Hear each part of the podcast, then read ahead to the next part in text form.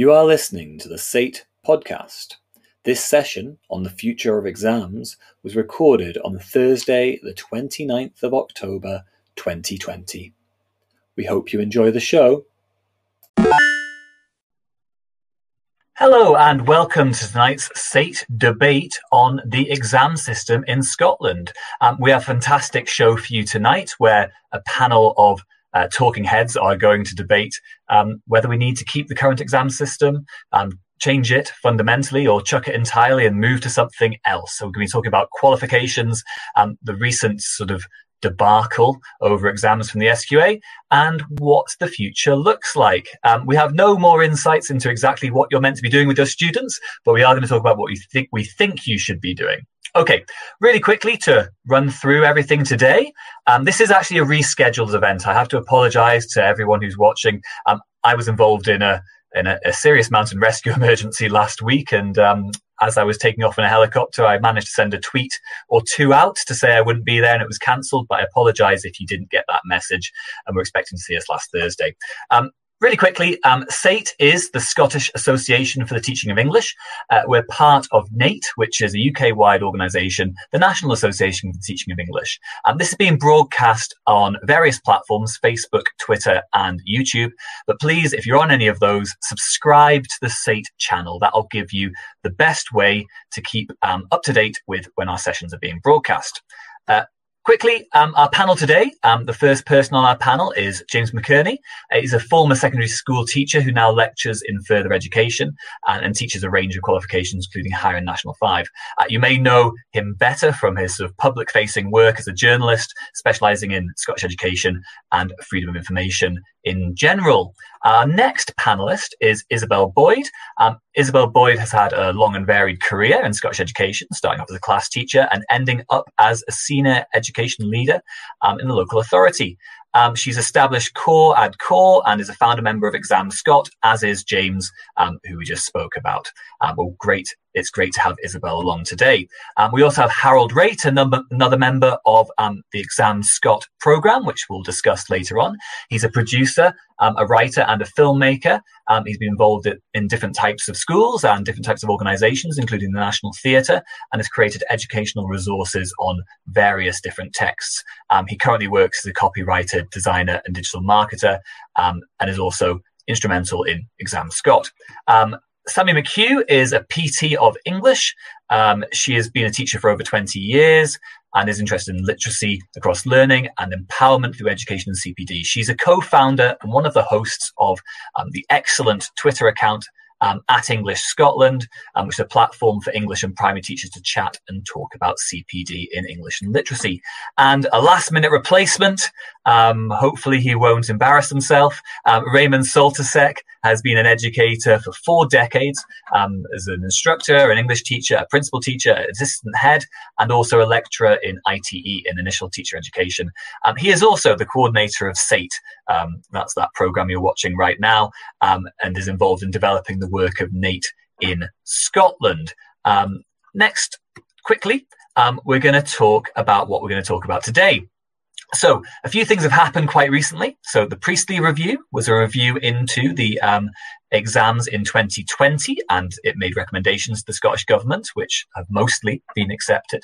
Um, I'm sure we were all watching on tenterhooks as Swinney made an announcement on the 2021 exams, cancelling again for a second year running the National 5 exams, but keeping, apparently, hopefully, uh, the higher exams in 2021. Um, and we were hoping by now we would have some more detail on the SQA plans for 2021. I'm sure it is a matter of some controversy that we haven't seen those yet. Um, we're hoping today to sort of break ourselves up into two sections one on analysis of what exams are in the present, and a little bit of advocacy, I'm sure, from many of our uh, guests today on what the future of exams should be. So, with all that much ado about nothing, um, I'm going to bring in each of our speakers and add them to the stream. So, welcome to Raymond. Hi, Raymond. How are you doing? Uh, yeah, you. I'm fine. Fantastic. James, nice to see you. All right, how you doing? Not too bad. Isabel, how are you? Great. Good evening. Fantastic. Um, Harold, you're next. Good evening from Kelso. See you. How are you? Hi. I'm uh, well, thanks. Introdu- And just to introduce myself, my name's Tom Coles. Um, I am going to be your host tonight. I'm going to try and avoid getting too stuck in. Um, just quickly, uh, we are aiming to have a question and answer session at quarter past seven tonight.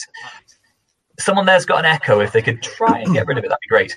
Um, we'll have a question and answer session, but please ask any questions you have as we go along, and we'll try and address them as we go along. Um, and please make sure to follow us on Twitter at SateFeed. Um, I'll put the hashtag up in a second, but it is the hashtag Sate Debate. Okay, so let's get rid of this and bring us all back in. Um, we are getting started today, and I'd really like to start up on this question, uh, the first question of what do exam and qualification systems do? Um, what do they do to teachers? What do they do to young people? How do they make you feel? Um, how do they affect the environment um, in a classroom? Um, I suppose we go for um, Sammy as the kind of representative of classroom teachers. What do you think exam systems do and qualification systems do? I mean, I know they're supposed to be the gold standard and they're supposed to be the chance for pupils to evidence all the learning. Um, but increasingly, I think they've become really, really stressful. And I think they've become a measure of a test of memory um, and also, in some respects, a test of privilege. Um, because a lot of pupils, I think, are increasingly becoming marginalised um, in the way we prepare for exams. That's that's pretty much how I see it at the moment. Yeah, I'm going to switch over to James. James, what do you think um, exam systems do, or do you want to respond to Sammy? Um, certainly, the way it is just now, the exam system um, damages the education that we're able to provide to our students by restricting what we can do and forcing us into coaching uh, towards an exam instead of teaching. And fundamentally, I suppose the exam system as it is allows us to lie to ourselves that we have this um, nice kind of equitable system where everything's equal and everyone sits the same exam under the same conditions and all that. It's all lies, it's all nonsense. Um, but it's it's apparently an important lie that we are very keen to hold on to. It's all lies, an important lie. Harold, I'm jumping to you. Um, we can have a few people jumping in, but I'm just choosing people to get started. I think one of the things that it does in Scotland is it marks a really significant divide between primary and secondary school. Uh, my most recent experience in Scotland has been uh, doing part of a PGDE at Dundee in primary education, and their curriculum for excellence is is is really the centre of, of what the primary school is doing. Quite obviously, as soon as you go into secondary school, everyone starts to focus. They've got this focus on the exams, and actually, that's meant that curriculum for excellence is is used every day by primary school teachers across Scotland. And as soon as you move into secondary school, there are large numbers of secondary teachers who never really look at it at all, think, think it's completely irrelevant. And so there's this fundamental lack of joined up thinking. Um, uh, which also moves across into not having uh, N5 and uh, higher subjects that actually align with the with the faculties uh, quite in the in the way that curriculum for excellence might have suggested suggested. Fantastic, Isabel. So it's a, it's a break on necessary reforms and important reforms like curriculum for excellence.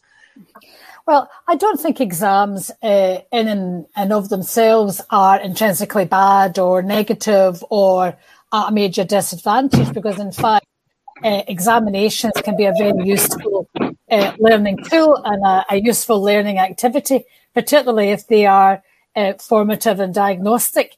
Um, if I'm the class teacher and I set my um, an exam for my group and everyone in the class gets question six wrong, then I'm saying to myself, well, what was it around question six and what can I do differently? However, we're in the unfortunate position that what we're talking about tonight really is about that kind of summative assessment. And it mm-hmm. really is a all in, all out kind of approach. And that's where it kind of falls down. So all that great work around assessment and um, work that teachers do in the classroom that is diagnostic and formative is all lost because it becomes purely what happens on that day at that time. And I think what we've seen in 2020, well, it wasn't news, I don't think, to many of us. It just confirmed what we knew, and there's actually inbuilt intrinsic disadvantage in the system. Mm-hmm. Fantastic. So, too much summative, not enough formative, Raymond. Not enough assessment is for learning anymore. I, I, I, think you've left me last because um, I, I, I can't um, I can't misbehave, Tom, and just agree with everyone. Um, absolutely, absolutely. And I think, but I think what's also important to, to remember is that I think exams also operate as a cheap and cheerful accountability measure um, of schools and teachers. Um, that we, we can yeah. we can look at results, we can grade them in, in league tables in, in the media, and encourage the media to do that. Simply to simply as a, as a, a tool with which we can hold teachers accountable. It, it doesn't really say much about what kids can and cannot do. It doesn't provide what Isabel was talking about in, in terms of any kind of diagnostic um, mm-hmm. plan for going forward. All it does is provide mm-hmm. a measure for what happens at this moment in time, and then we can batter, batter teachers about the head with it. Fantastic. That was a fast-paced first five minutes on one question. It's very question question time here. You know, I wonder who's the the planted nutter. We'll find out later. so, so, so the next the next point is, um, I guess it's it's very subtly different to what they do, but what are they for? So, I, I guess we were talking about slightly getting onto that with holding teachers accountable. Do they hold young people accountable for their learning? Do they um, sort young people? Do they provide any function for society, for employers, for universities? Sometimes these are the arguments we hear. Um, James, you want to jump in there? You you you can, yeah. I think one of the things, one of the main things that they're fortunate with the system that we have just now, um, where everything must sort of, um, as we saw in the summertime, must sit within the curve. You know, is that the system is actually a big part of what this system is there to do is fail people. Mm-hmm. That's the thing. Right? A major part of this system that we have is predicated on the fact that we will set out at the start and say, no matter what, we are going to fail a certain number of students. And I don't know about the rest of you. That's not why I wanted to be a teacher, and I don't actually. I don't think that's a, a fair way to approach things. So hmm. there's that on the one hand. The other thing is that I say we tell ourselves, you know, this this idea that what these exams do is they show us what a student can do or maybe people have convinced themselves that they show us, you know, what potential a student has. And maybe there are aspects of the exams that, that do, but once we get into this mad system that we have of how we grade it, mm-hmm. all of that gets obliterated as well. Let's say for our, you want to be an English teacher, right? You have to have passed higher English. Clearly, it would be any teacher, got to have passed higher English. So somebody gets 51% and they can go and be a teacher. Somebody gets 49% and they fail. And we're supposed to believe that actually that 2% variance is somehow some actual accurate measure of what these people can do. It's, it's nonsense. But it's, as Raymond says, it's convenient. We're not really prepared in this country to put the resources into education that we always, always say we are. And as a consequence, we require a system that is fairly cheap, that lets us kind of bumble along, looking like we're quite efficient and not really cause too many problems for the people in charge who, as I have made clear over the past few months, I do not think should be in charge. And so the system exists in order to maintain itself in many ways as well. So the higher isn't the gold standard; it's bargain no. basement. Is that the God, case? No, no, no. That's not. That's, I'll teach higher English as my, if that's what I'm getting paid to do. I'll teach a higher English, but it's not a good course, and it's not a good measure of how people mm. are able to engage with language. It, I just uh, feel that increasingly, sorry, I just feel that increasingly exams are for everyone except the pupils. I just feel as if the pupils are put under so much pressure. They're, you know, they do their absolute best. Parents do their best, but I just feel as if it's it's it's not for them. Um, it's for employers. It's for universities. It's for national statistics. Uh, it's just it's not fair, and it really is, t- it is time it was looked at so that we can have a fair system.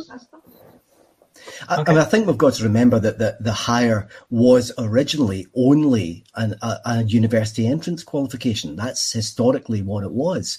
Um, and it's only as more and more um, young people have, have been staying on at school um, through ROSLA in the 70s and through the and, and through the, the move towards post 16 kids staying in school that we've, that we've had to we've had to think about what is available for them what do we have on the books mm-hmm. for them and as a result we've uh, and a pardon uh, please pardon the, the use of the word but we've bastardized that the, the, the, course over and over again in order to accommodate that ever rising uh, cohort instead of investigating all the other ways in which we could find sensitive ways of really um, measuring what kids can do, it, eh, their skills across the board, whether vocational or academic or social or personal.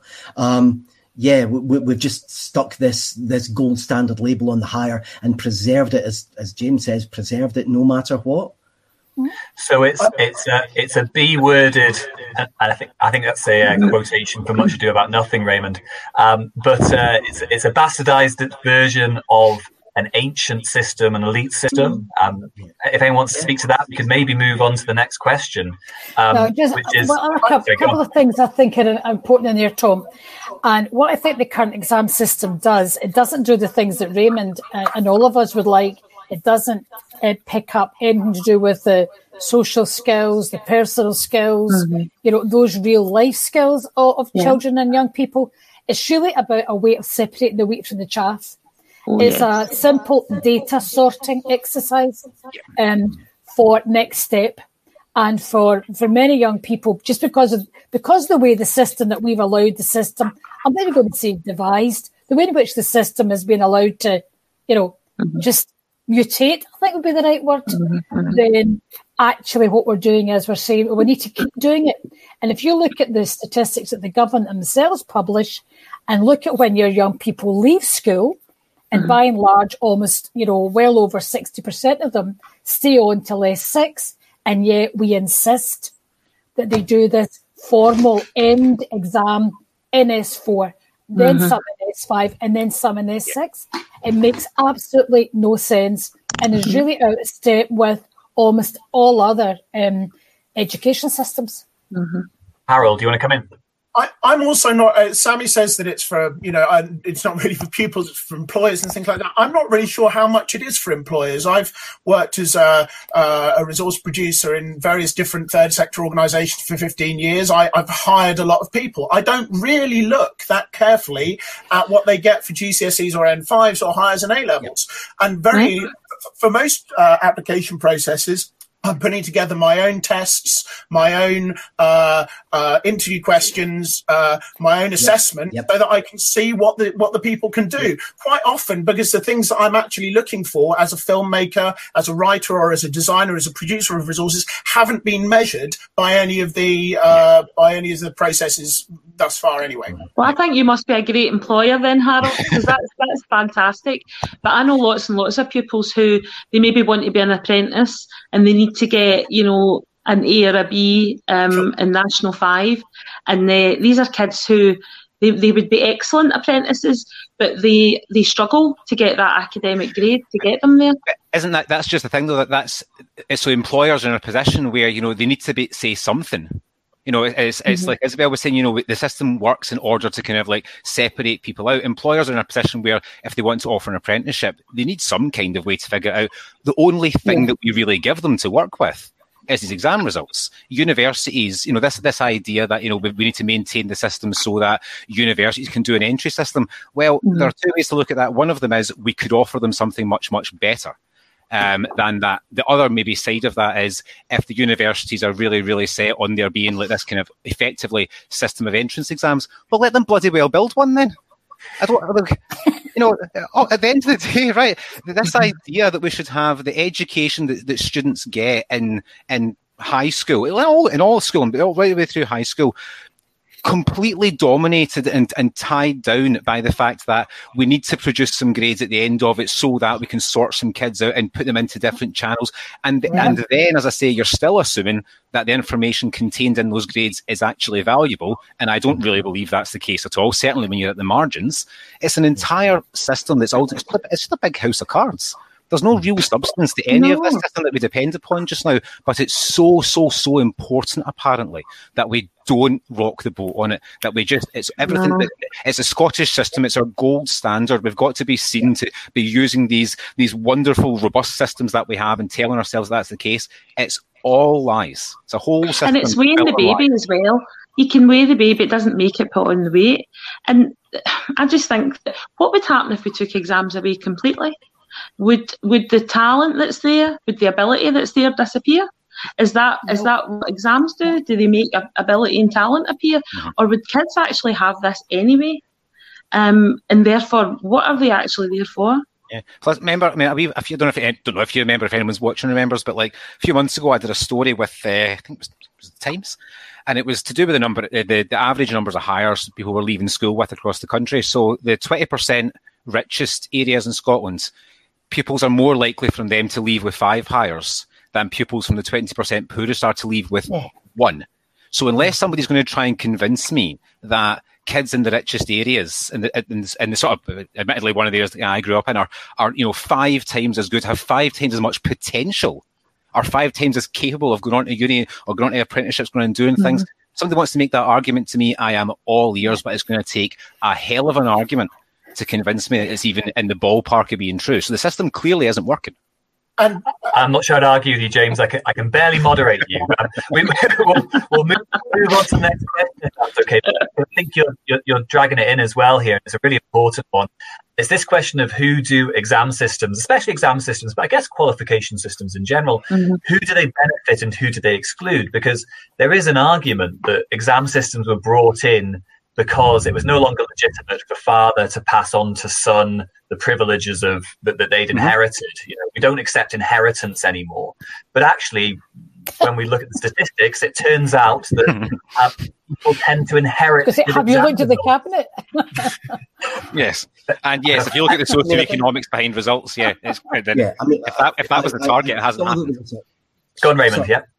Um, I, I, saw there was an article. I think it was in the TES today about mm. um, the the cultural um, uh, bias in GCSE, GS, GCSE exams, the language paper, how pupils were asked to, for example, um, describe their home life, which instantly um, discriminates against kids who are in care. Um, it asks, asks kids to write about um, a skiing holiday.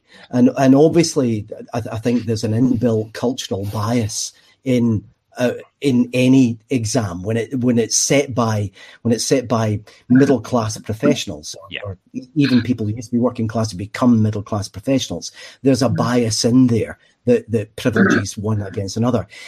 I, I, would like though to remind. I mean, I was involved in the previous discussion that we had in SATE. I'd, I'd, I'd like to remind um, everyone about a point that Milena Valdelievra made about um, the, about the exam system benefiting children, uh, benefiting young people um, from uh, black and ethnic minorities because it's an anonymous test, um, and therefore mm-hmm. any cultural bias that that might take that that might take place within a, a, a system that is systemically racist, um, system, systemically discriminatory, can be mediated against. So I, I, I think we ought to to be aware that yeah. yes, if we want to do away with exams, there will have to be work done to to in, ensure um, mm-hmm. be, to, to ensure that, that things like that don't happen. That that, that we can mediate against that. Uh, Harold would like to jump in, I think. Yeah, uh, uh they they exclude the people uh, as one of our exam.scot blogs I said earlier in the year, Melvin Roth, I think. Um, uh, they exclude, exclude the people who aren't re- who, who, don't do well on the day, one mm-hmm. single day in June yeah. or uh, of a particular summer, and it's it's a bizarre thing that mm-hmm. other important exams now in life we can retake. Melvin used the example of a driving exam.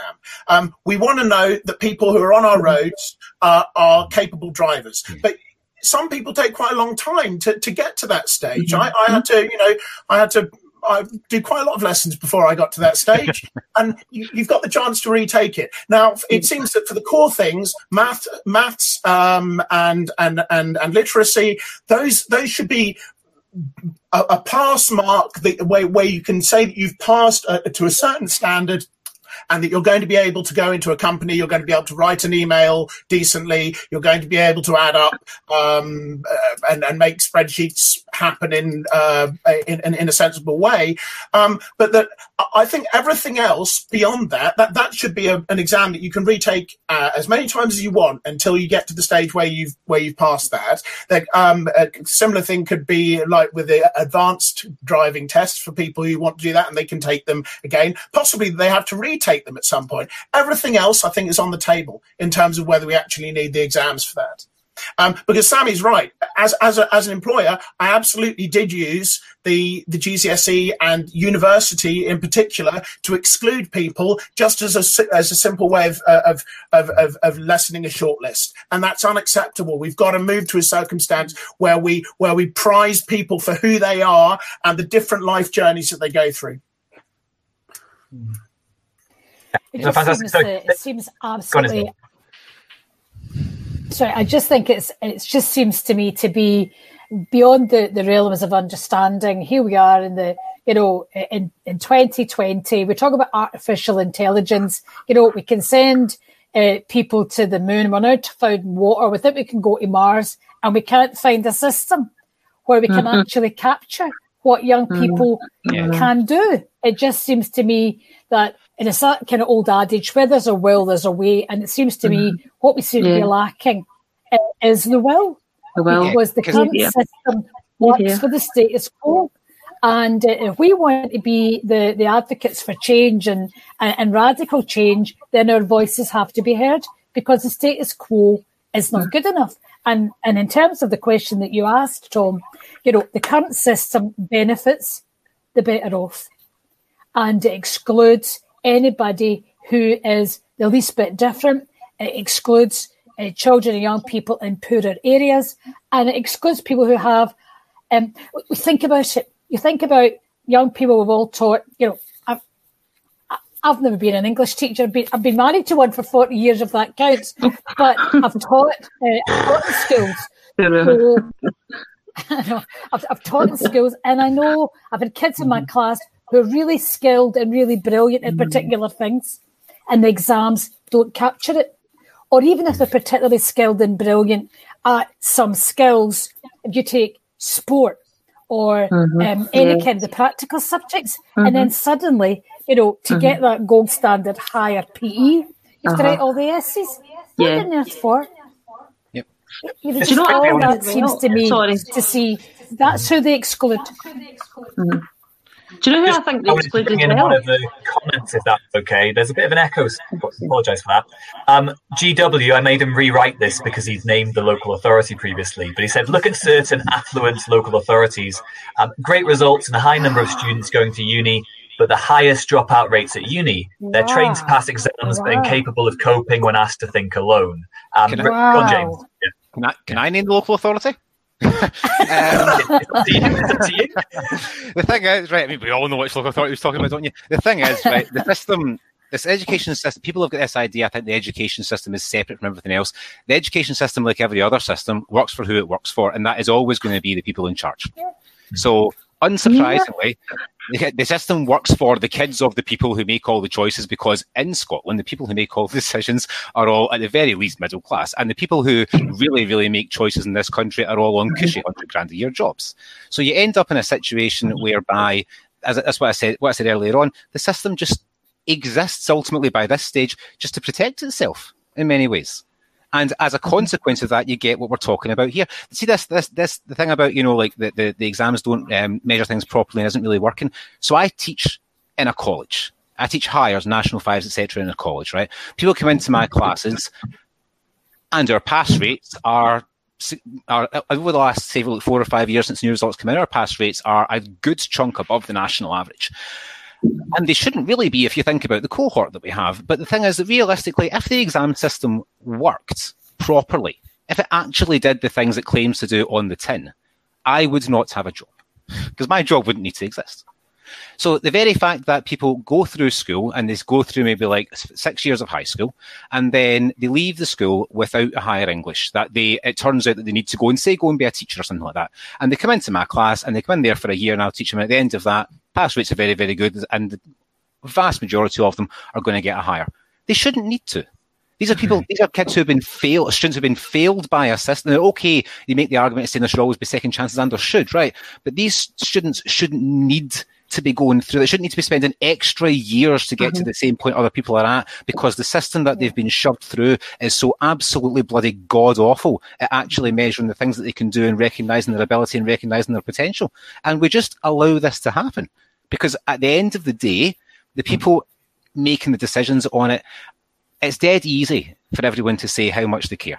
And it's dead easy for everyone to say they want big radical change or they want the education to be a top priority or all that kind of stuff, right? Mm-hmm. I've been, this is my 10th year in education. I've seen nothing in those 10 years and nothing in the last five, and I've also been a journalist that's actually really convinced me that any of that rhetoric's true. Not at a system level and not amongst people who are making choices. How, do you think? Harold. How then, Sammy? Yeah. Okay.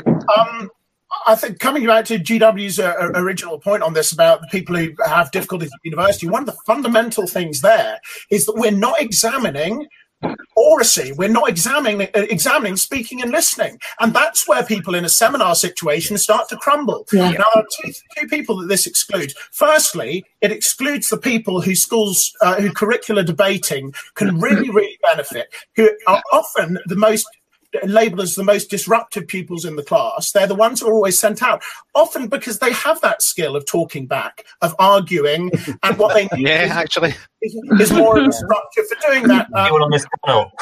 um, we've got we've got to get up for debate in Scotland again. I was at Madras College in the in the 1990s we had a great debating program there, but it was all extracurricular.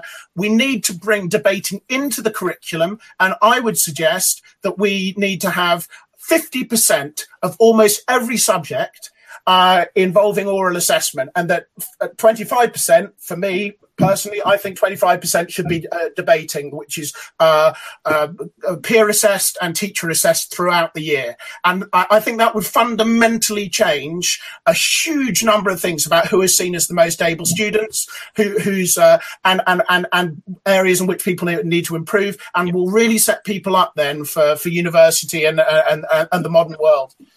Sorry, Sam. Yeah. No, it's okay. Actually, I agree with you, Harold. I think that um, if you if you ever go into a school where they've got a debating club, a public speaking even, um, the kids are far more confident. Um, and they also get to see a range of different, um, you know, when they go when they go to other schools to do their debating, they get to see another world. Um, and it's a fantastic thing for working class kids to do as well. Interestingly, spoken language has been dropped. Now, I know a lot of English teachers will be happy about that, um, but in the blog Rubbish. that I wrote for Exam Scotland, I just feel that, um, you know, speaking and listening is just the poor relation. Um, and it really is. And I think that um, when Curriculum for Excellence came out, it was all about across the curriculum, and it, you know, there's tons of subjects that you could you could actually measure speaking and listening in. They do it very very well. Social subjects, for instance, they do it excellently there. But why isn't any of that captured? But the thing I wanted to go back to was what who you know who benefits from exams, and from from in my experience, um, yes, middle class kids benefit. Yes, kids whose parents can afford a tutor.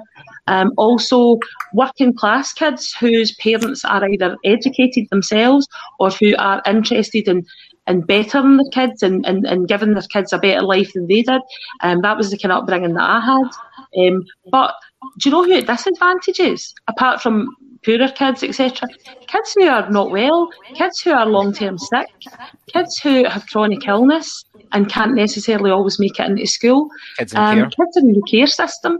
Um, in my experience of teaching, the, these are the heartbreaking stories because these are pupils who have got brains, who've got really they're really clever kids, and they don't get the opportunity. They're left behind. They also then are the people who, of course, turn up in my college classes. And do yeah, that's right. Uh-huh, you get them the following year. Uh-huh. And do brilliantly. But every single year that I've taught in further education, I have sat mm-hmm. in a higher class looking at a room full of people and thought, a significant. I mean, okay, right. There's always a few who you say to them, "How come you're all here?" And you always get a few who go, ah, "I just messed about in school, totally my fault," right? and, and fair play to them, right? I've got a lot of respect for that.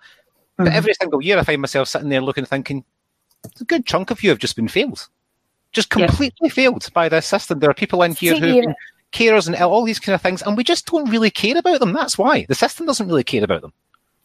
See, even when we look at things that we have done uh, with across edu- Scottish education, that was about um, doing things better, take um, developing the young workforce.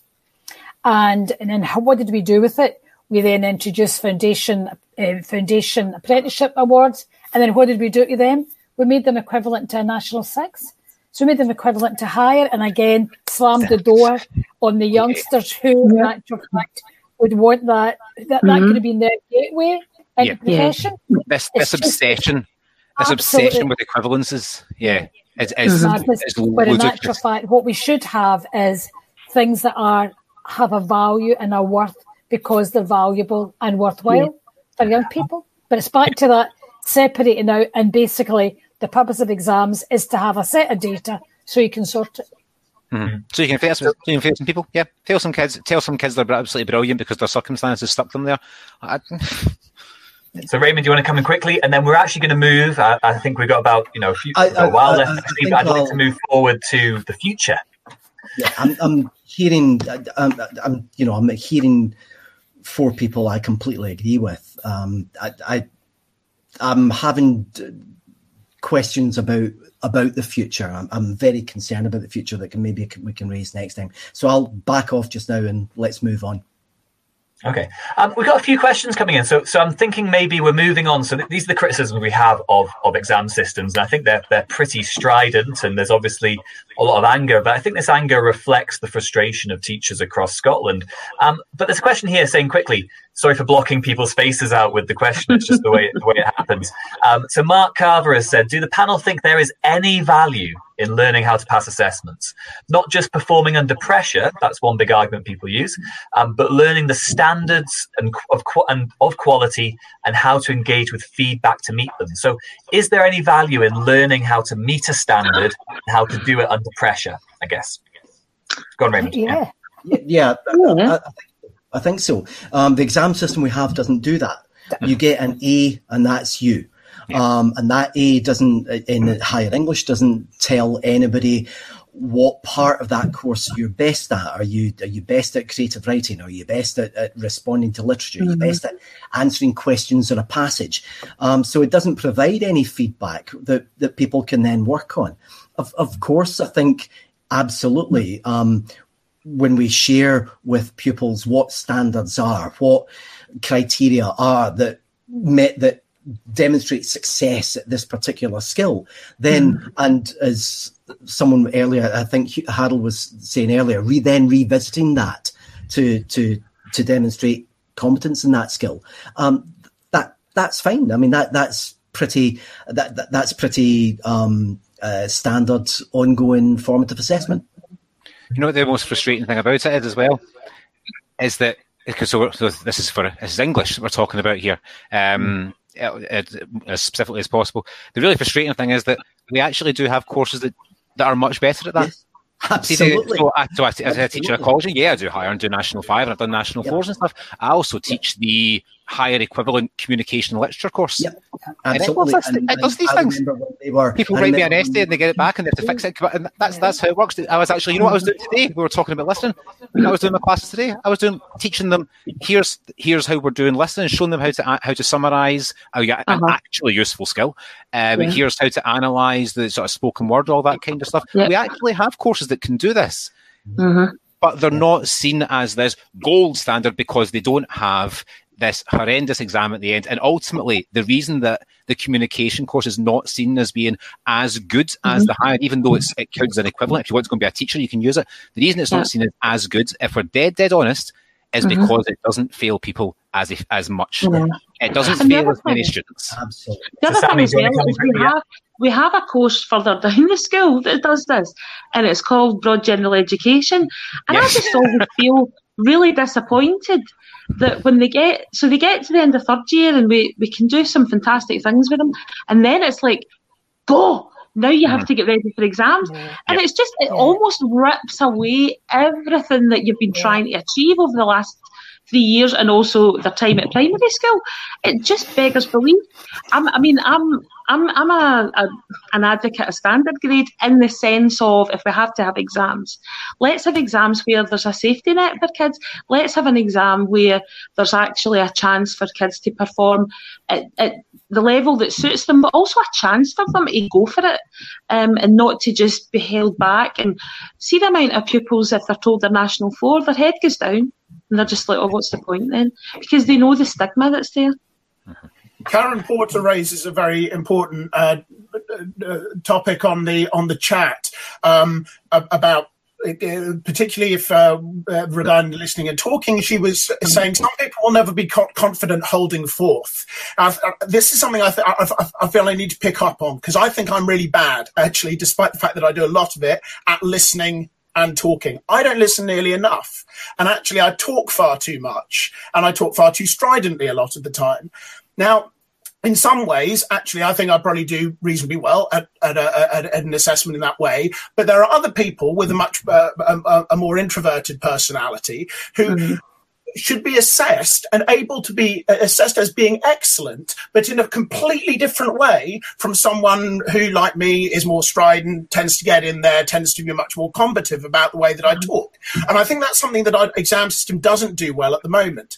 I think mm. we should have different types of assessment that people could uh, offer up. We should have for history the option of making a documentary about a topic, the option of giving a lecture about a topic, the option of writing an essay about a topic, or the option of designing a really uh, well designed um, te- text uh, text with graphics and, and, with and with images or a website. Mm-hmm. Absolutely, and you can assess all of those for subject knowledge at the same level but you can recognize that each of those activities is in a different medium, which also has standards of excellence, but which certain pupils might want to choose. There might be a requirement that across a, a range of subjects, they actually, they actually have done at least three of those or something like that. But we shouldn't expect that everyone has to do exactly the same things and be great at the same things. And I think so. Thanks to Karen for raising that. That's one of the best. One of the best English. Sorry, one of the best English students I ever had came into my class and could sit and talk to me about literature and about language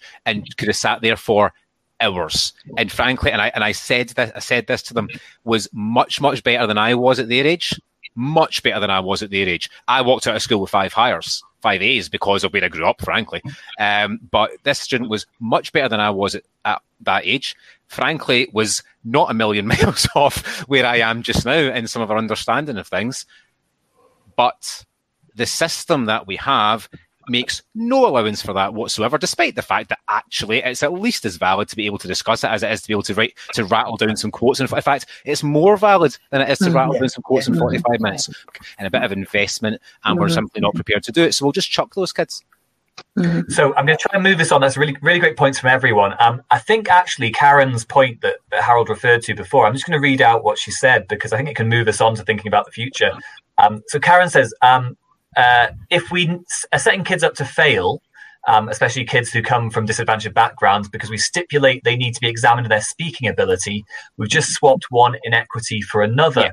And I think the point is that whatever the examination system, if you set a solid standard, there will always be kids who do better at it. Mm-hmm. And the kids who come from families who have the resources to will adapt to always pass that exam, whatever the standard is.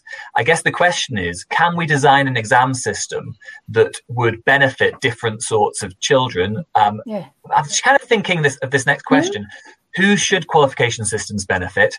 I'm just thinking, for example, of that example of the GCSE um, language task that was to write about your skiing holiday, right? Um, what if examinations were all about how to, you know, and this is horribly stereotypical, but like, you know, how to feed a family of five for under fifty pounds a week, you know, um, or about those the experiences that aren't elite experiences. One of the because, best close readings was a one was one about football. It was called Resilience, I think. Mm. It was a hmm. few years ago, and oh, yeah.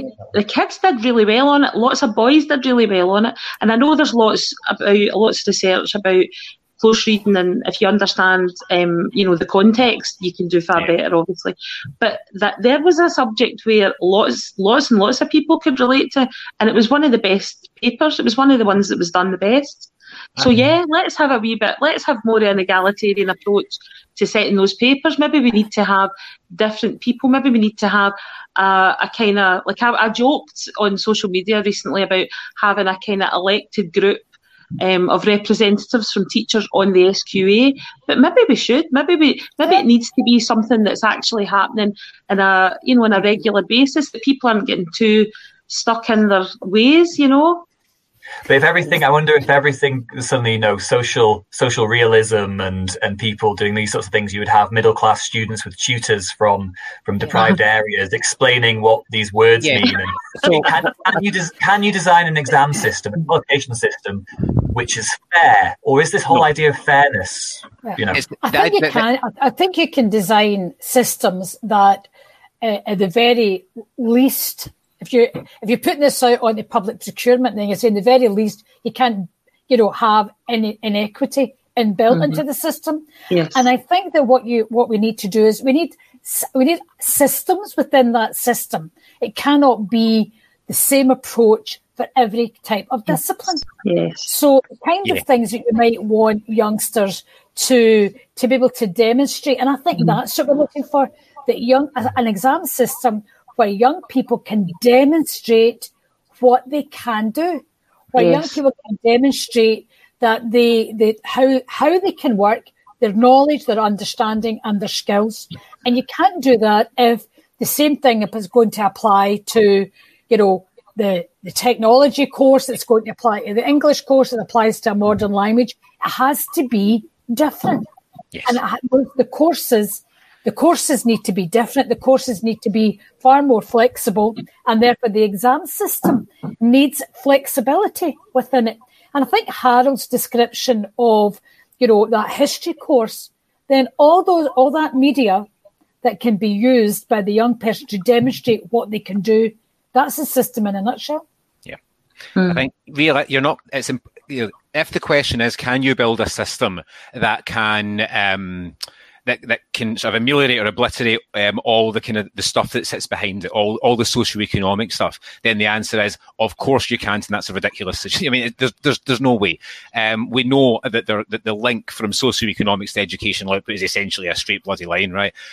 That doesn't mean that you can't make the system better, because as much as it's not the case that you know the, the so when I write articles, one of the common comments that comes back to like the government and SQA and stuff like that is that, you know, the system is not what generates the attainment gap. The attainment gap comes from socioeconomics, etc., etc. Now that, that is true.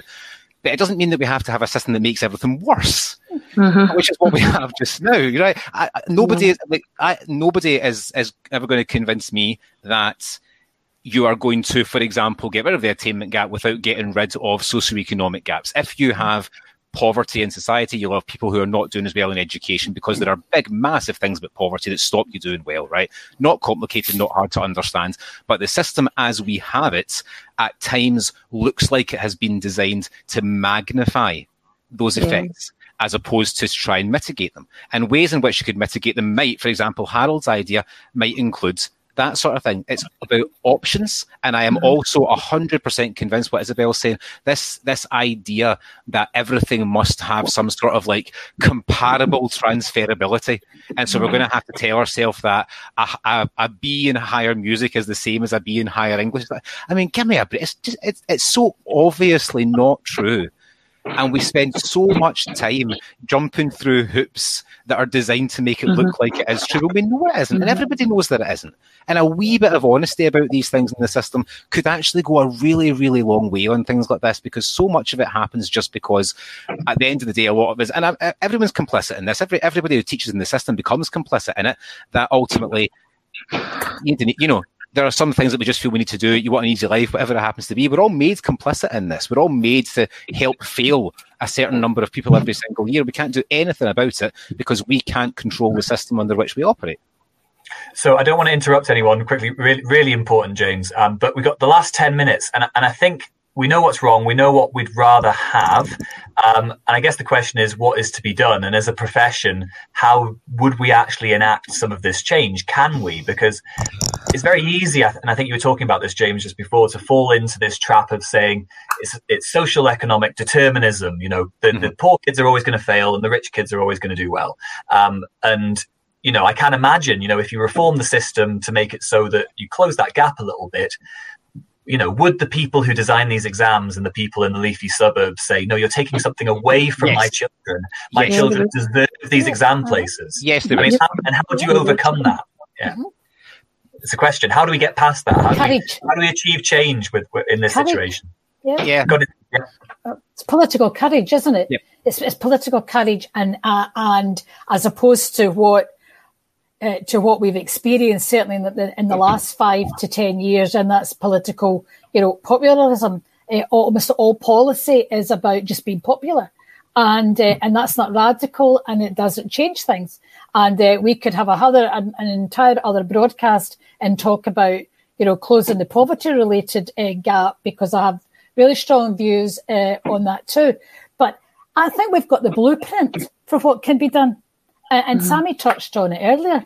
You know, we've got curriculum for excellence. I make no apology for being, you know, quite a groupie around curriculum for excellence. Mm-hmm. One of the mad early adopters, as we called them then. curriculum for excellence should have been the mm-hmm. answer. In actual fact, because broad general mm-hmm. education, making all those links, freeing up the teacher, giving the, the teacher the ability to use their own flair, and yeah. then what did we do?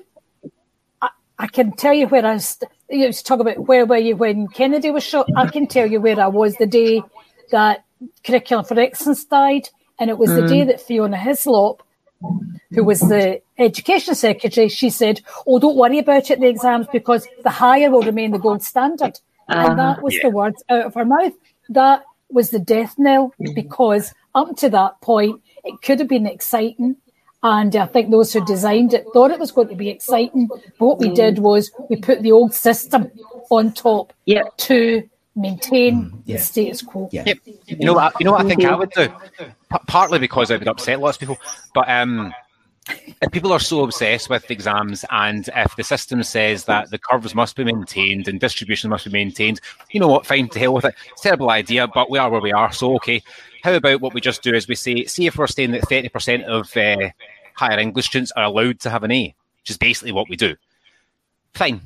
But let's, rather than uh, spread it the way we do, let's say that 30% of the richest 10% can have an A, and 30% of the poorest 10% can have an A, and everyone else can have an A. Because see if all we're going to do, I know, but see if all we're going to do is basically decide that we need to sort, we need to sort set people out, and that we need to maintain these curves, and that's what matters as our distribution, not kids, not the life chances, not being honest with them, not actually being proper professionals, none of that. If what actually matters is just maintaining these curves, fine, let's just maintain them, but let's do it in a different kind of way. And let's see how long it takes for middle class Scotland to go absolutely ballistic about the fact that grades are being dished out based on a curve because all of a sudden mm-hmm. it wouldn't suit the people in charge. It wouldn't suit the richest people in Scotland. Anybody on where, where year suddenly raging? Well, too bad. I was like, never mind where was Kennedy? Sh- when where were you when Kennedy was shot? Where were you when James McEnaney was shot by you know someone wearing Hunter wellies? Oh, great. I, th- I, think there are two things that, that are really important. Um, one of them is that we have got to expect we've got to come to realize and expect excellence in what our exam board provides us with. Now, just on a very basic level, if you take uh, any of the specs for uh, National 5 or higher and compare them, I'm going to do the un- unthinkable thing to any of the GCSE or A level specs, you will see a huge difference. I encourage you to do it. Go to the Edexcel AQA OCR website really detailed. You can take those as I did when I was teaching in Poland for uh, part of a year uh, a, a, year ago. You can take them. You know exactly what's going to be in the exam. You know exactly what's what's going to be expected. That's a basic level. That's a basic level of expecting excellence. We, we need, you know, we can't expect excellence. Competence, yeah. we can't expect excellence from the people who gave us the Scottish National Standardised Assessments in such an appalling way for primary schools, um, with with with with just appallingly designed web web pages that didn't work well across different browsers and didn't work well across different screen sizes. That's basic level stuff. We need to expect excellence, excellence from what we get from our exam board and SQA on that basis is not fit, fit for purpose. But what we also need to expect is that we can't move from where we are now to the kind of thing that I would really like to see in one step because it's so it's so far apart from an uh, from a, a, system solely based on written exams, solely based on something where, where the technology is not fundamentally changed in how we do this over a hundred years, and potentially move towards a system where we actually might want to reshape things really quite fundamentally. I, I think we need to consider whether or not literature and functional communication, which includes filmmaking and, and graphic design alongside copywriting, and language, whether those can all be taught by a single English teacher, whether we need a much more um, uh, uh, rota kind of base system about how we teach this this panoply of skills and whether or not all of these belong in the same examination. Uh, also to take the english example we have english language and english literature as two different things. English i don't like the english in english literature. What about world literature? Should we be having language world literature and some kind of functional communications, which comprises uh, graphic design, uh, filmmaking, uh, copywriting, all these different things. Now that that's a fundamental reorganization. That's going to need a huge investment in CLPL for, for classroom teachers, a huge investment in research, in development, in actual laboratory type testing, the kind that my father, late father was involved in in the 1960s, 70s when they changed the way that chemistry chemistry was was examined. They did proper lab testing of whole cohorts and working out what was going to work. That's a whole completely different level to where SQA has operated at the very baseline minimum of what a national qualifications authority really can be expected at. We need to be here. Yeah. Um, I know. I know that Raymond wanted to come in on this. Yeah. Um, yeah. yeah um, I, I absolutely accept everything Harold's saying. Um, my experience, I know he's got a much greater experience of the English system than I have. Um, I, my but my experience of how schools engage with uh, GCSE um, specifications is really quite negative. I've, I've seen pupils from the age of 13 be drilled in GCSE mm-hmm. questions for for three or four years, and that's as a PG PGCE examiner. So mm-hmm. you know, I, I, I take your point about the the specifications being much more helpful in a sense, but they're but but schools also can use them very prescriptively. But I think generally, I, I absolutely I absolutely yeah. don't think I, have, I must be clear. I absolutely don't think that there we should be following uh, England lock, stock, and yeah. barrel. But there are elements, yeah. and the precise element there is the PDF that you can download, how useful is it to teachers, yeah. and also what other resources are, supplied. Cambridge International yeah. examinations, who provide GCSEs internationally, you can't actually take them in England, um, yeah. provide a particularly wonderful suite of resources. So I think absolutely we don't want to go down a lot of the roads that England has gone down. We want to move as far away from that as possible. That's why I live in Scotland and not England. But I think we do need to take the best bits and, and, and establish an idea of what excellence looks yeah. like. Yeah. Sorry. Yeah. No, no, no. I, I think in a broader sense, um, you know, again, i am in total agreement with what everyone's saying. Um, if we want to move away from, but but I, I, want to sound a note of caution that's been on my mind for an article I've written for NATE for uh, uh, quite recently. Uh, and it comes back earlier to what James was saying about education existing within a complete system, within a, a, a, a within a society. Mm-hmm. We are in a, a post-COVID um, background, and we're also in a, a, Brexit background. And I think both of these are going to have huge implications for what happens next. We know we know how we know how to do away with exams. We we need one. We need a bit of two things. We need, as, as Harold was saying, really well trained teachers who know how to mm-hmm. describe, how to measure and how to describe what pupils do and can access a, a, a range of rich resources in order to do that. Or we need lots of data as Isabel was talking about earlier on. Those are the two things that, that help us assess where children are. Now, in the in the, the post pandemic landscape, which of those are we going to get?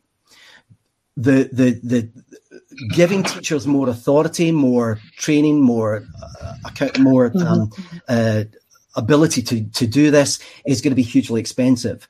And we're going to be hit with huge austerity um, mm-hmm. packages, I think.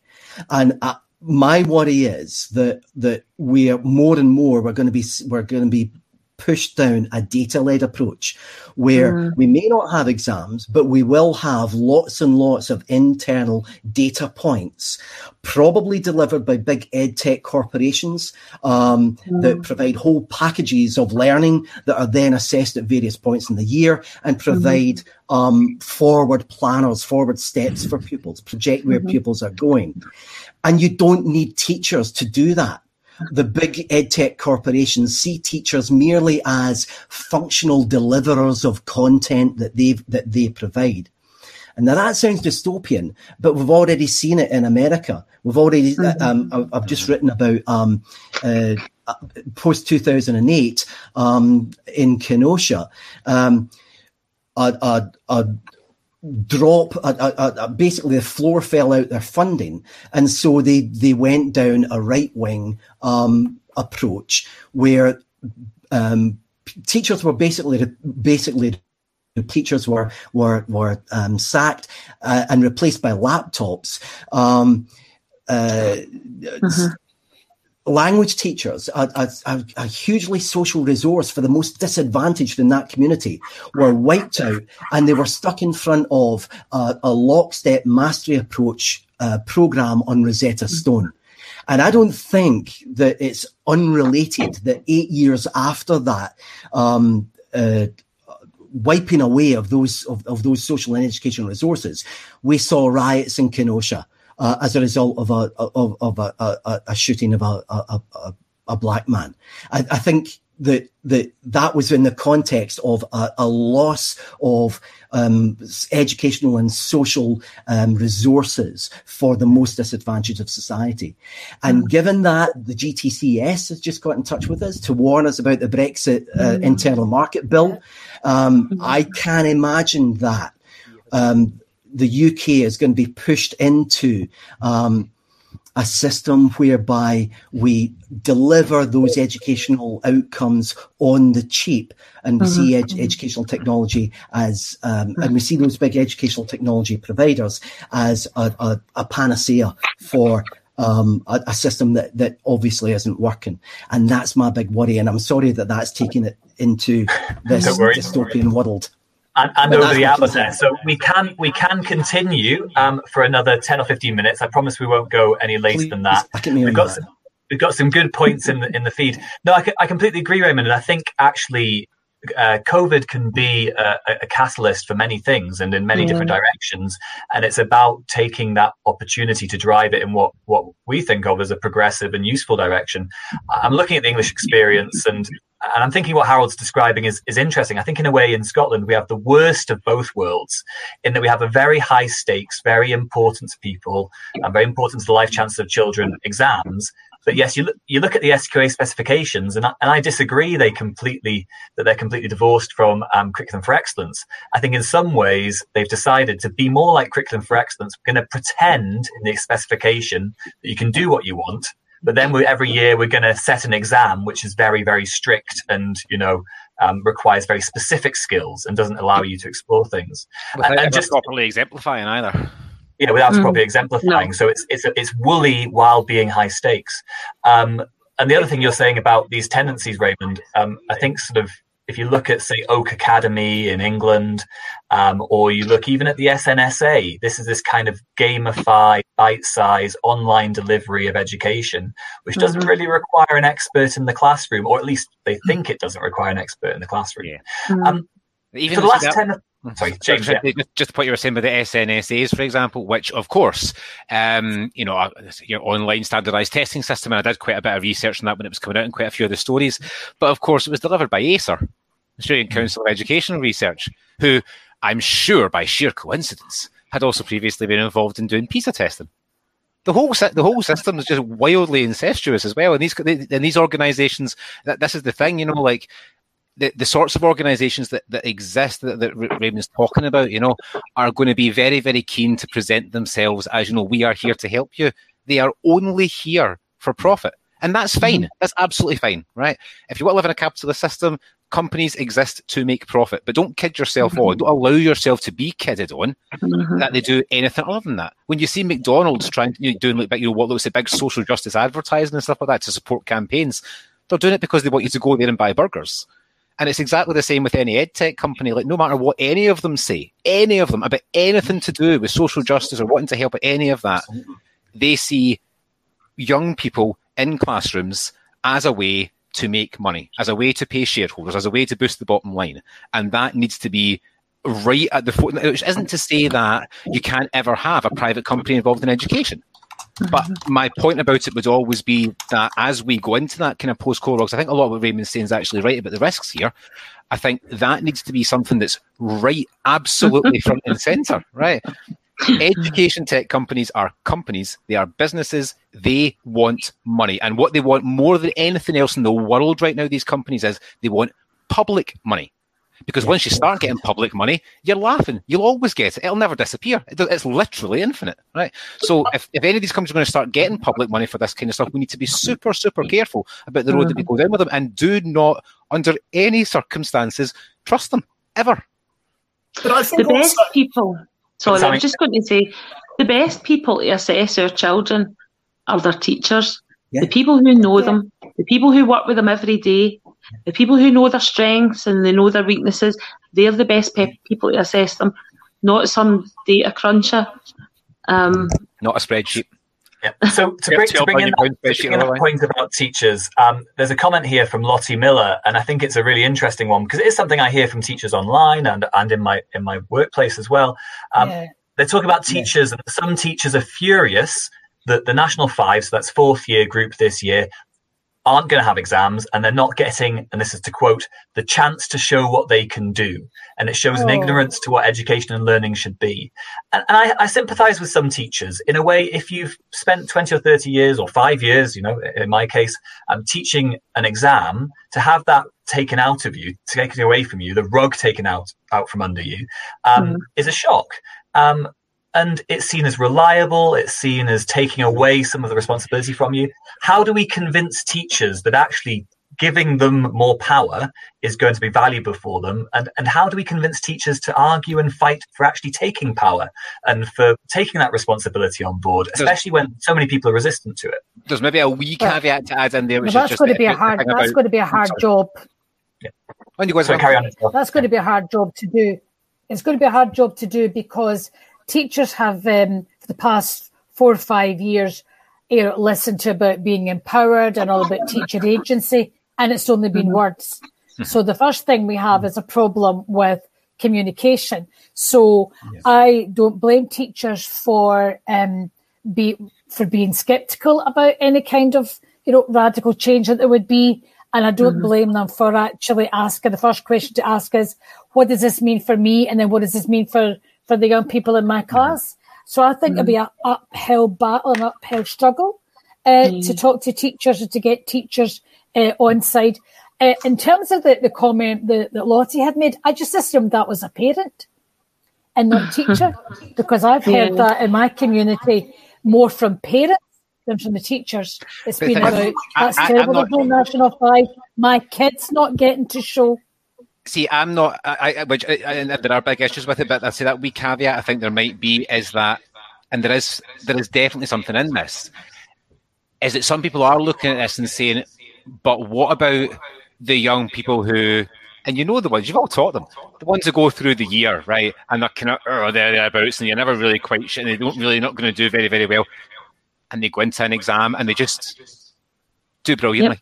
And that mm-hmm. kid who was who was really struggling all year, and they walk out with a B, particularly when you know if we accept that teachers are are not perfect and not flawless, mm-hmm. particularly you know what about the kid that feels like the reason they haven't done very well that year is because their teacher for whatever reason doesn't like them or their teacher maybe doesn't get them or engage with them the way they mm-hmm. engage with others because there are unconscious biases. There just mm-hmm. are, and there's no getting away from that. And actually, it would be really, really dangerous for us to not factor that in because that's how you start mm-hmm. getting into things like unconscious biases about racial background and stuff like that, unconscious mm-hmm. biases about gender, un- un- unconscious biases about the, you know the kids in care and all that kind of stuff. So there is there is definitely something to that, and that anxiety that exists. And I, I agree with Isabel. I I tend to encounter it more amongst more amongst parents is something I can understand. I, gen- I can absolutely understand it. I think the system that we have doesn't actually address those things. I think what it does is it's a bit of sleight of hand to look like it's addressing those things, and we can do better for those kids. But I understand the concern that would exist there. We need to, we need to bust out. Go on, Harold. Yeah we need to bust open what what what what showing what you can achieve means, uh, uh and yeah. bust it out out from being an exam on on exam.scot. We've had several people mention the open badges approach, and we should be allowing people to be set to celebrate what they do when it's not in an exam. And and that could be because they've done a an elective in shakespeare. I'm very keen that everyone gets their shakespeare badge you know and can have that on their on their printout of uh, on their role of what they've achieved during secondary school. I don't really want to examine shakespeare and i don't really want it to be to be a written exam either. I want it to be something that they were doing actively but similarly, they should be allowed to get a, a, badge because they referee a football match and do it very well out of school on a Saturday morning or a Sunday morning. They should be allowed to get a badge which is certified by the design technology uh, person because because with their family at home they've they've made some, some fantastic carpentry and they should be that should all be stuff that we can celebrate as well. And extracurricular activities um, it, it would be great to see a resurgence of those because they're another way that you can get through an open badges approach that we can show yes our people did this and they did this. Um, and I, but I don't think that has to be exams examined mm-hmm. at one particular day um, in, in, in, the summer of S4, S5, and S6. Yeah. No. I think that in, internal moderation and external verification are really underutilised. I mean, we're talking about the idea of a lot of people might like exams because of the anonymised thing and because, you know, the prejudices. And I, I get that. I understand that. I do. But why not? Why are we not using each other? Why are we not visiting each other's schools? Um, I was part of something a wee while ago where I got a chance sadly uh, it won't happen now because of COVID, but I got a chance to visit other schools and work with principal teachers in other schools and look at different. It was brilliant. Just getting a chance to see other people's way of working, how they do it. We don't get, we never get the time. Um, and that's, that's as a principal teacher in the or the money. As a principal teacher, that's one of my biggest bugbears because the staff are committed the staff are absolutely willing to do things like this. We're willing to, um, you know, raise our knowledge and our expertise and our experience, but we very rarely get a chance. It's often attacked on, you know, twilight session or a session during an in-service day, and then that's it. Um, there's fantastic opportunities for moderation between secondary and primary, um, but we need the time. And I think that one of the problems we've got, a bit like when we're in a classroom, we for some reason we won't accept that we need to have time for feedback. Often teachers rush through feedback because they're scared to say we need that time. And I think it's a bit like that in learning and teaching. We spend so much time with the learning and teaching. We don't spend enough time preparing for it. We don't spend enough time talking about assessments, preparing for the assessments, and then actually looking at the assessments. And there's to me, there's no reason why we couldn't um, have, you know, have meetings where people that don't know the, the pupils come in and look at their work. Mm. Um, why can't we do that? Um, the system it needs to, you know, it's too narrow at the moment, and it's too convenient for other people, maybe. Someone told me at one at one stage that the um, the Finnish Education Union was going on strike because they were threatening to reduce their preparation time from uh, one to one so, you know, but but this is the situation they have where, you know, they have for every hour of teaching you do, you have an hour of preparation and correction, which in a 35 hour working week with 22.5 hours contact time doesn't happen in Scotland. Whereas in Scotland, in Scotland, we have the mm-hmm. highest contact time basically in the OECD, bar one or two countries, because yeah. as I say, dead, dead easy to stand up as a politician and say this is our top priority. Significantly harder to actually come forward and do something like address the fact contact time is far too high, and the more the higher mm-hmm. the contact time is, the poorer the quality of the teaching is. Because ultimately, again, don't really care. Mm-hmm. We can't shy away from the fact I, have been unabashedly utopian, and I'm genuinely utopian in this. I, I don't, I, I, don't expect any of the things that I've mentioned in this session to be possible because we're not at a level where we're spending enough and where we're realizing that mm. education, mm. if we invest in it properly, will pay dividends over the 40 or 50 years. One of the things we have learned from COVID is that actually governments can get immensely into debt very quickly, and that that can be justified in innovative ways. Um, what we need to get back to is saying we can justify a huge expenditure on employing 50% more teachers than we have now, on giving p- uh, teachers far more preparation time than we have, on expanding universities so that departments for education are production houses for the most exciting, wonderful resources um, where they have time to create these in collaboration with teachers. But this is utopian, and we have, but I, we mustn't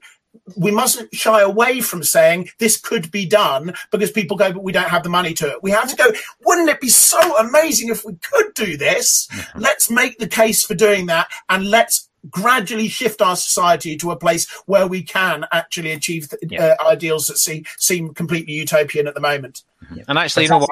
We could, we could afford it. There's always money for headlines. There's never money for actually good policy. Yeah. Headlines are just yeah. But um, really quickly, right? I'm going to give everyone have a think about that. I like Harold's challenge to be sort of unabashedly utopian. Um, we're just hitting uh, quarter to. Um, I said I wouldn't go any further than that. Um, how about we got 30 seconds each to kind of make a final? I mean, maybe the the one thing you would change tomorrow if you were, you know, John Swinney standing up, looking a little bit terrified. Um, what would you What would you do to change, you know, the quality of your teaching or the quality of experience of the young people in your classroom when it comes to giving them something they can leave school with and be proud of. I actually really like, I mean, at my school, everyone talks about how we used to have um, Wednesday afternoons was activities. So, mm-hmm. and then there's an activities week every week, and they used to just pack off the kids on bikes for the weekend across Skye or take them kayaking somewhere. And I like the idea that you come away with a badge in in kayaking and that'd be worth something. And then you also mm. have your badge in creative writing and your badge in j- journalism and your badge in this. But then I was a scout back in the day, so so maybe that's why. Um, Raymond, what would you what would you change? Your your last kind of you know twenty seconds. Oh God, I don't know. I I, uh, I just I, I I think we need to remember. Um, I think we just need to get back to, to loving what we teach and wanting. I mean, Harold said a lot about uh, different way, uh, different ways of of of testing kids, and he's, he's stressed Odyssey. I think what's what's really important for me is that we don't teach kids how to write an essay about Shakespeare, but we teach them to have a bloody good discussion in the theatre yes. bar after they've been to a performance of it. Here, here. That that's that, that's what what I, I want to do and that's what I've always loved doing. Mm-hmm. On a drink, right, James? um, yeah, I would just basically burn the uh, the annual exam cycle uh, down to the ground, frankly, um, because it does so much damage to the kind of teaching that we want to do. It clearly just gets in the way. So the solution has to be has to involve somehow uh, burning it and the organisations which prop it up down because none of them are fit for purpose. That's James not getting a job at the SQA. Sammy. well, in the short term, I think they would do well to not bring back National Five now that they've, uh, yeah. you know, said we're not having it, um, and and give give to quote Isabel in her, you know, give CFE a chance. give mm-hmm. it a mm-hmm. chance, yeah. give PEIF a chance, because actually, if you give pupils and teachers more time and take the stress off them, it's amazing what they can achieve. Amazing. Harold, your turn. I would announce a Royal Commission on Education in Scotland to be established today, t- tomorrow and to report no earlier than 2025 because actually that needs to run alongside these things. Mm-hmm. We need to, yeah. and, and the, the, key thing about royal commissions that they are so authoritative. They've consulted so widely. They've talked to so many people that at the end result, you can't really say no to the key proposals. And that's what every political party is shying away from. They don't want to establish consensus. We need to have a national consensus on what excellence in education is. Your national conversation. Yeah. New national conversation happened 20 years ago. Isabel, your turn. Uh, if I if I could if I could rule education starting tomorrow, then I'd be looking for a dynamic system, and I'd be looking for oh, it's almost a mix of what everyone else has said. You know, there'd be no you know big bang end of year uh, exam diet. I'd be doing away with exam diets altogether, and it'd be far more fluid, dynamic system. It would be an opportunity for youngsters to to demonstrate that they know how to do, but they also can demonstrate they know how to be. So it's about those mm-hmm. skills, but about those softer skills. and we actually take look at the approaches that already exist, whether it's a kind of project based, the baccalaureate approaches, open badges, all of them. I think all of them should be available, and the teacher should be the leader in terms of that learning. The teacher pulls down the most appropriate um, type of assessment for their not only the class but for individuals within the class. Yeah, that would be my uh, my wish yeah. if I could run it. Well, hopefully we wake up tomorrow and we're all standing in the chamber and we can make these announcements. But in the meantime, nobody wants that. In the, in the meantime, we'll still try to make these arguments. Um, thank you so much to uh, all of our guests for joining us. It was a, a, robust conversation, as I knew it would be. Sorry that it's a, a week later than it should have been. Um, if you just want to give me a wave and say goodbye, I'm going to have to let you go now, um, and I'll see you in the uh, the theatre bar. Thanks for everything, Tom. Bye. Bye. Bye.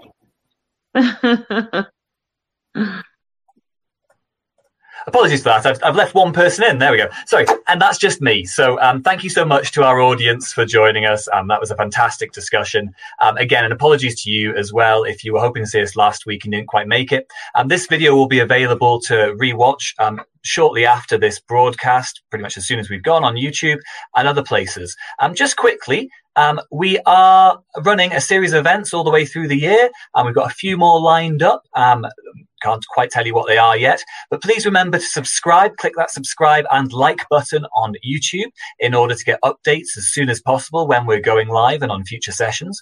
Um, we're also on Twitter at SateFeed. If you look at our latest, latest tweet, we also have links to all of our participants from today. And this recording will also uh, be sent out as a podcast, um, so you can listen to that again on your way to work or during one of those marathon marking sessions that I'm sure you're all doing.